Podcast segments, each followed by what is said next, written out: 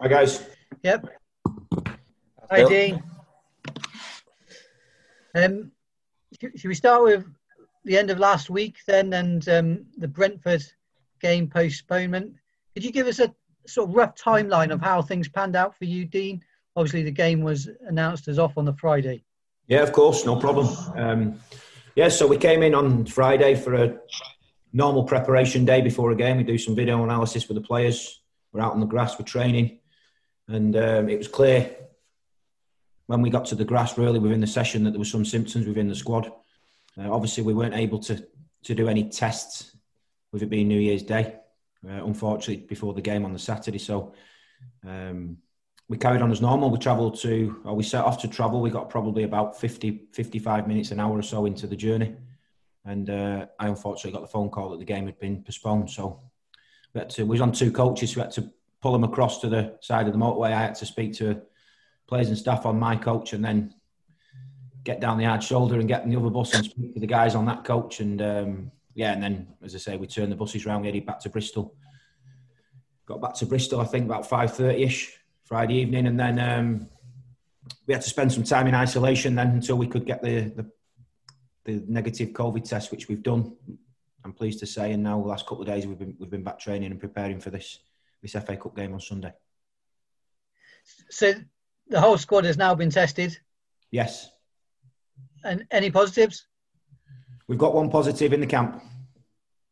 Is, yeah. is that including the clubs you said about Kasey Palmer online there? Is, is, is the... Greg, that's yeah, Greg. Uh, sorry, yeah, Kasey Palmer's the only positive that we've got. I'm pleased to say, yeah. Okay, and um, so obviously the Portsmouth game is is obviously on, and um, you've been able to train normally, and uh, just in comparison, obviously to the last international break, you've been able to just to confirm you've been able to use the training ground, all the facilities like that. Nothing, nothing has been any different. Yeah, as I say, Greg, all we had to do on Friday when we got the game um, postponed, unfortunately, what we had to do then was just wait around until we could get tested. We got tested on Monday morning, um, and we've been able to train Tuesday, Wednesday, no, no problem at all. And, and I know you've just said this, but I, I guess it's a case of sort of health and safety, isn't it? In terms of on New Year's Day, from Brentford's point of view, you didn't know if you had any positive cases in the camp, but you did have some players with symptoms. Is that correct? That's correct, Gregor. It's absolutely correct. Unfortunately, as I say, with it being New Year's Day, we just weren't able to get any testing done before the game, and um, we played against a couple of tier four teams in the week so before that. You know, one of our um, players, and as I say, on the on the training pitch has got symptoms, and we just weren't able to uh, to get the game on based on that. It's just health and safety. It's it's, it's the risk of the spread. We know it's it's now at a peak within the country, and it's and it's really serious. We're now in national lockdown again, unfortunately, because of it. So we couldn't take any risk. It was the wrong thing to do. We made the right call. The EFL made the right call to call the game off. It's disappointing from my point of view. As I say, we we, we were, I'd say, an hour into our journey to Brentford, so we were fully prepared, you know, to play the game. Um, and it's disappointing to call off any football match for, for everyone, for supporters, for players, for everybody. But it was the right call. As I say, we're in the midst of a of a, a pandemic within the country, and we're now in national lockdown. And it, it, was the right call. I'm really comfortable that they made the right decision. Was it just just to confirm? Was it just one player was showing symptoms? Yes, it was. Yeah. And did you guys know about what was happening at Luton Town at all? Because obviously they've had positive tests and their game was called off. And yeah, it was only yeah a bit later on on the Friday that we found out that they'd returned a few positive tests. So it was uh, it was only at that point that we was aware of, of, what was going on at Luton. Yeah. Okay, and so moving on to Portsmouth then, and and obviously a team you could have played earlier in the season. Uh, what what do you expect from Kenny Jackett and, and co? Well, of course, we've had our eyes on them for most of the season with, with Cameron Pring being there on loan, and uh, they're a team that are going really well in the division. They've, they've scored lots of goals. They've they've put a lot of clean sheets on the board as well, um, and they've got some very ex- play, experienced players within that group, within that squad. So as I say, they're in, they're a team in form. They've not played for a, for a few weeks. I think December the 18th was the last game, so they've been able to get some some rest into the players as well and, and work on a couple of things. So no, we're expecting a tough game. It's the FA Cup, and um, my football memory tells me that there's there's there's shocks all over the place in every single round, every single season. So it's a, it's a magical trophy. I spoke to the players about that this morning. I think sometimes in uh, in the modern day, with competitions being rebranded quite often and and lots more competitions probably than there were when, when I was younger. It's important that the, everyone's aware how how uh, much of, an, of a history this competition holds, and um, it's a competition that we're taking seriously. Is, is there any team news ahead of the game, Dean? How's Jamie Paterson doing, and, and Jack Hunt and his and his foot? Is that all healed up? And once he's not been able to train this week since we came back in, he's he's got the stitches out yesterday, and it's still it's uh, it's still giving him some problems. It looks quite a nasty gash that he's got. So uh, we'll assess how he goes on rest of the week. Pato's unavailable. He's he's going to have an operation tomorrow in that groin area. We're hopeful he'll be back in, in around three to four weeks from that operation. Um, Alfie Mawson's in full training. I'm, I'm pleased to say, and again, it's a little bit too early in the week, Gregor, to, to decide if he's going to be feature at the weekend. But um, at the moment, he, he's looking good, and uh, we'll just have to see as the week goes on if you know if he's if he's done enough work to be considered for a for a first team return. Obviously, he's, he's not been able to play an under 23s game uh, as yet, and he's only been in training a week or so. So we'll we'll we'll, we'll assess that as the week goes on. Okay, and any of the other guys getting any closer, Nathan Baker at all, or or, or Liam Walsh even? Bakes has, has, joined in a little bit of training. Um, no Walshies, no Walshy and, and Joe Williams are still still not with the with the group training as yet. Fair enough, fair enough. And then you've obviously got the recalled guys who, who've who've come back over the last few days. Um, can they any of those guys be in, in contention to be in the squad for the weekend? I think Marley's obviously injured, as I've said before. He's probably going to be out till towards the end of the season, so that could be a boost for us towards the end of the season. In terms of the, the other lads, obviously Kasey, you know about uh, James Morton and Cameron Pringle cup tied, so there's, there's only Water Edwards and Hakeeb Adelakun who will be, will be available for us. Okay, and um, of, of the recalls, Uh, just wondered, Dean, did you did you have to speak to that, some of those guys in advance? And because some of those guys have been playing week in, week out, well, or, or, maybe not week in, week out, but a lot for their clubs that they were at. And I just wonder how much they would have realistically wanted to return to the club where they might not play so much. Did you have to talk to them and convince them at all, or, or maybe not convince them, but just uh, sort of give them an idea as to their prospects? Yeah, I've been in regular touch with, with all the players that have been out on loan through, throughout the season anyway. So um, just continuing them conversations leading into the Christmas period around, um, of course, around the availability and, and, coming back to Bristol City. And um, no, they see it as a as a as a positive step. You know, the guys went out for different reasons in the summer. Some went out as, as youngsters to to get some first team match action for the first real time. Some of them obviously needed to get games and um, and they've done that. Hakeeb's coming back with uh, some a number of games under his belt, coming back a much more confident player, having performed for a, for a club at the top end of, of League One. Kasey's probably not well, definitely not started as much as many games as he would like to have done, but certainly still had some football from the bench for Swansea. And um, no, they're all keen to come back and, as I say, and add to the squad. And all those guys you've called back, are they going to be in contention to to be in to play in the first team squad, or might you send some of those guys back out on loan again elsewhere? Yeah, to, yeah I think we'll just have to assess Gregor as we go through the window. I think part of that will be it'll be down to um, the injured lads that we can get back that are out at the moment, and, and we'll just assess as we go through. We've got obviously till the end of the month to decide the 25 day uh, to 25 man squad and finalise that with the EFL. So um, no, they're coming back to to be involved. And as, as I say, as the month goes on, depending who, who we can get back from. We'll assess if you know if there's not been much game time for one or two of them, they might need to go and get another loan. But as I say, we're open to that, and we'll, and we'll just keep we'll keep it moving. And January transfer window is open for permanent signings as well. Is it possible Bristol City could recruit either a loan or, or someone permanently still, or or is that unlikely? No, we've got our options open, as I said before. During the window, you never you never quite know what's coming. You never know if there's going to be a phone call coming for one of our players um, of course, we we've got our ears to the ground and in terms of movement, and um, and we'll react accordingly. As I say, we're well prepared. We, we've got a number of options available to us, and um, throughout the month, as I say, we'll assess exactly where we're at in terms of our squad initially, and um, and if we need to move, then we will. Is there any interest in your squad at the moment? I think there's always uh, initial conversations going around from, from agents and, and things like that around, you know, would you let such and such a player go or things like that, it's natural.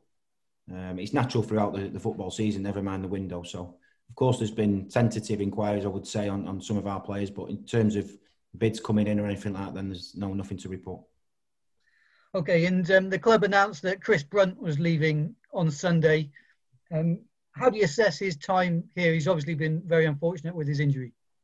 Yes, it's it's a shame the way it's panned out for Brunt. He's a fantastic lad. He added so much to, to the group, um, particularly behind the scenes, particularly on the training pitch and, and around the hotels. You know, giving advice to the, not only the youngsters but the other players in in and around them positions. He's played at the top level and for his country for most of his career, and he's uh, he's quite a shy lad, but he's got a lot of a lot to give, and um, we're really grateful for the job that he did for us. He wasn't able to to play as much football as, as he or we, we would have liked. Uh, he had a couple of niggles while he was here, and, and it just probably didn't work out for him. And uh, yeah, it's quite sad the way it ended for him in the end. But um, I say that him himself and the club came to a decision, and um, know we wish him well. He's a great guy, and um, we wish him well. Just obviously, it was a mutually agreed termination.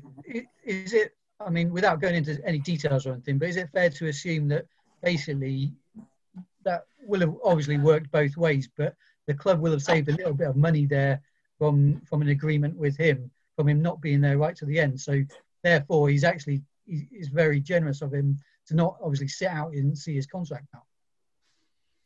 Yeah, as I, yeah. I mean, as I say, Mark Ashton deals with the finances of, with the players and, and the agents, and um, I've not got involved in that one bit. But yeah, I think you're right. I think it would have been easy to for a player to sit around for, for six months and, um, as you say, pick up a paycheck, as they say. But Brunty's not that type of guy. He realised uh, he had a you know an injury that was going to keep him out for the majority of the season, as I say, and came to a decision with the football club. So, as I say, nothing but good things to say about him, and we wish him well. Just rounding off, really, um, on Famara Diédhiou, obviously he could sign for another club at the moment. Is that something you're worried about at all?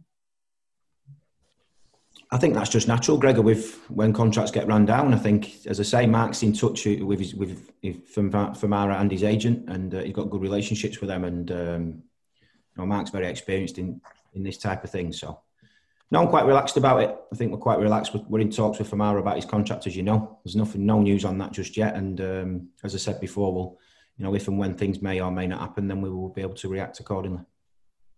Just finally, what's your own favourite FA Cup memory, either yeah, coaching or, or playing yourself, Dean? Um, well, I got sent off in the FA Cup quarter final for Bolton, so that's not one of my nice memories. Um, I've got a photograph at home of me as, as a five year old with the FA Cup I'm sat on my lap. That's a, a nice moment. Uh, as I said, talking to the players this morning, it was just around the magic of it. You remember, you probably too young, Gregor, but they, they used to follow it from eight o'clock on a Saturday morning. The whole day was FA Cup day.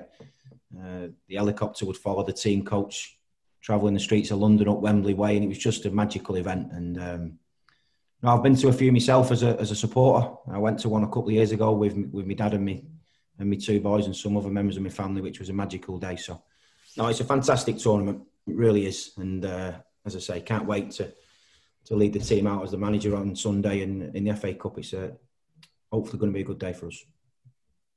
Thanks, Dean. Good luck. Thank you.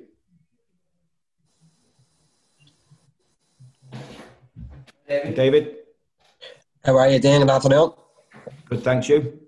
Yeah, good, good. Gonna just uh, follow up there on you're talking about your about, about, memories and stuff. Obviously, you're a you're a United fan. Hmm. Who was your who was your first uh, who was your first FA Cup hero for United? FA Cup wise, it would have been the, the, picture that I've got was 1985 when Norman Whiteside scored that screamer and they beat Everton one 0 um, Whiteside's onside. Kevin, sorry. Whiteside's onside. That's right, Whiteside. Yeah, I remember Kevin Moran was sent off, and um, now genuine memories. My dad had had him on the, the sweepstake to score first, so we, we got a few quid in the coffers and we went to the caravan in Tenby, South Wales with the with the with the winnings. So that was my yeah first ever memory. Like I'm, uh, I'll give away my own allegiances here as, I read as well. My, first FA Cup memory was Paul Rideout scoring and balling me, balling. 95. so, yeah, same here this is how much of a glory hunter I am. It was the first game I ever went to in England with my dad, and it was the FA Cup final. And I remember bawling my eyes out when Paul Rideout outscored. And it was just, it's just one of those things that, that burns in your burns in your head. But I imagine as a fan going to games because I remember re- reading about you. Like you're big on fan culture. You kind of get what it means to fans and what kind of the magic around certain games can can bring to a club. Yeah, yeah. I remember that, as I say, I was there that day, '95. I remember I was there when Cantona scored against Liverpool, '96, hmm. I think it was. Hmm. Uh, the famous white suits that the Liverpool boys wore that day. So, um, no, I'm a football. As I say, I'm a football fan myself. I've been going since I was four or five years old, and massive part of my life. If I wasn't a, a head coach, I'd be I'd be travelling around the country, home and away, like I did when I was a kid. So, uh, they're a massive part of, of, of, football, and we've become almost used to not having supporters in the stadium now, which is really sad. Um, hmm. And the main thing, as I've said before, is, is that we come through this pandemic in a, in a healthy state. And when we do that, it's going to be one hell of a party in it down at the very first game that supporters can get to. And we can't wait for that day. Just chatting to Antoine earlier, and he was saying, obviously, he grew up as an Arsenal fan, but idolised, loved the way Didier Drogba played. And I was mentioning that about about that feeling towards the like the FA Cup. It, is that a kind of a thing that maybe can be lost? And you mentioned it there about different competitions, but that maybe it's a reminder for some players that because he grew up like a lot of kids playing the game Wembley, where you go out playing with all your friends and it's Wembley. That it's just a reminder this is why you play football. It's for competitions like this and for the possibility of actually getting to play in Wembley. Like it's a great question. You, you can't ever lose that. You really can't, and it's a, it's a, big part of the way that we go about our business here. Is that um, I think particularly the moment that we're in at the moment, how tough it is for people. You can't ever lose the feeling of why you're doing it in the first place. Like, why did you become a professional footballer? You know, I've never met a professional player that did that, that woke up one morning and said, "Right, I'm going to be a professional player because I want to be a millionaire." It's that mm. passion, as you say, that you, you don't know anything else. It's just all you did as a kid. You played on the streets until it was dark, till you got called home for your tea off your mum and dad, and then you went back out again. It's all it's all that you know. Um, and the big moments on the TV you can relate to, can't you? When you when you see, as you said there, the Paul Rideout goal, it just takes you straight back like it was yesterday. So, mm. You know, you, you, can't ever lose that. It's the same. It's the same in management and head coach. You can't. You know, you're in it for the for the for the memories essentially to be involved in football and, and to be you know to be out there and I think back to some of the moments we've had this season, some of the late winners that we've got. The feeling when you there's nothing not there's nothing remotely that would ever come near to it. And I've been at every one of my five children's births. Um, and I probably shouldn't have said that in case my wife's watching, but it gives us a moment of passion. It takes you right into the now. It takes away mm. all the stuff that's going on in the world at the moment. It takes you right into that moment of of here and now and and pure elation. And as I say, that's why that's why the lads are in it.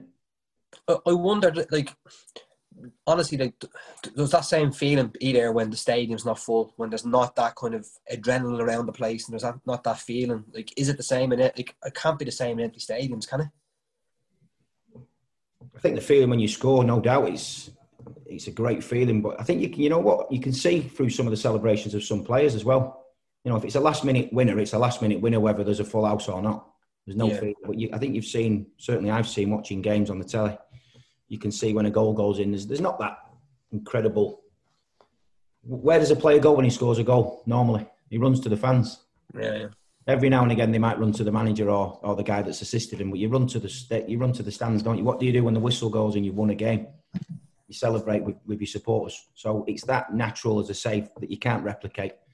Um, but we're in it to, as I say, Bristol City. We're in it this season to, to stay in touch with that top six as long as we hmm. can until we can get supporters back with us. And then, as I say, the, you know, hopefully they'll drive us in that second half of the season if and when we can get them back with us. And um, and they're coming back to see a team that's, as I said before, really giving everything and competing in every game. And just finally for me, just well, just a bit of housekeeping with, with Callum O'Dowda. Uh, I think you were saying about he was going to go and see a specialist, and he's going to decide on what's happening. What's the the latest with, with Callum? Yeah, so he's not going to. He's the surgeon. We're not going to have an operation with Callum. He's going to have some injections and, and rehabilitation. hopeful for a 10 to 12 week turnaround with that until we can see him again. So, uh, fingers crossed that it'll, it'll, come out of it and um, and we can hopefully get him back before the end of the season and be a real boost for us. I was going to say, is, is, that a big plus? The fact that he doesn't need an op, that maybe like that could have been a much longer recovery then, would it have been? Yeah, I think the, the time scale I don't think was too different. In fairness, um, okay. I think you're always reluctant to do an operation on, on a player unless it's absolutely needed or there's a huge difference in the timescale because you know, just to just to put someone under the knife, just be, you know, for for not the right reasons, is difficult in terms of the players' welfare and things like that. So we've got to be mindful of that. And, and as I say, we're hopeful that the, the specialist has has um, has got it sorted, and uh, he'll be back with us, as I say, hopefully before the end of the season. Obviously, a, a bit of a sickener for him. What, what kind of form is he in? Mood was he was in real good form for us. I think he's he's been here for a while now, and he's always had that ability to to go past players. He's always had that physical attribute to to scare defenders to death at times. And, and what he's started to do, particularly this season, he's provide a real end product. And I think he's I think he's benefited from the the games that he's played. I think he's benefited from you know the, the belief that we've shown in him, and uh, and he was starting to put in some real mature displays in, in different positions. And um, as I say, it's a message to, to, the players again. It's just something that you don't prepare for. You have to adapt and you have to get your head around it quickly. And uh, it's part of a footballer's journey, unfortunately. And, and, he'll come out of it stronger and he'll come out of it a better player. But at the moment, it's obviously a bit of a sickness for him and for us. But as I say, it's just the way sometimes that it goes in football. And um, as I say, he's just got to focus now on, on his rehabilitation, making sure his mind's right and sharp. And when he gets the opportunity, even if it's for the last few games or whatever it is, he's, he's ready to come back and make an impact. Now, listen, that's spot on. Thanks very much. Pleasure. Good to meet you, David. And you take care now. Bye. Cheers, Gregor.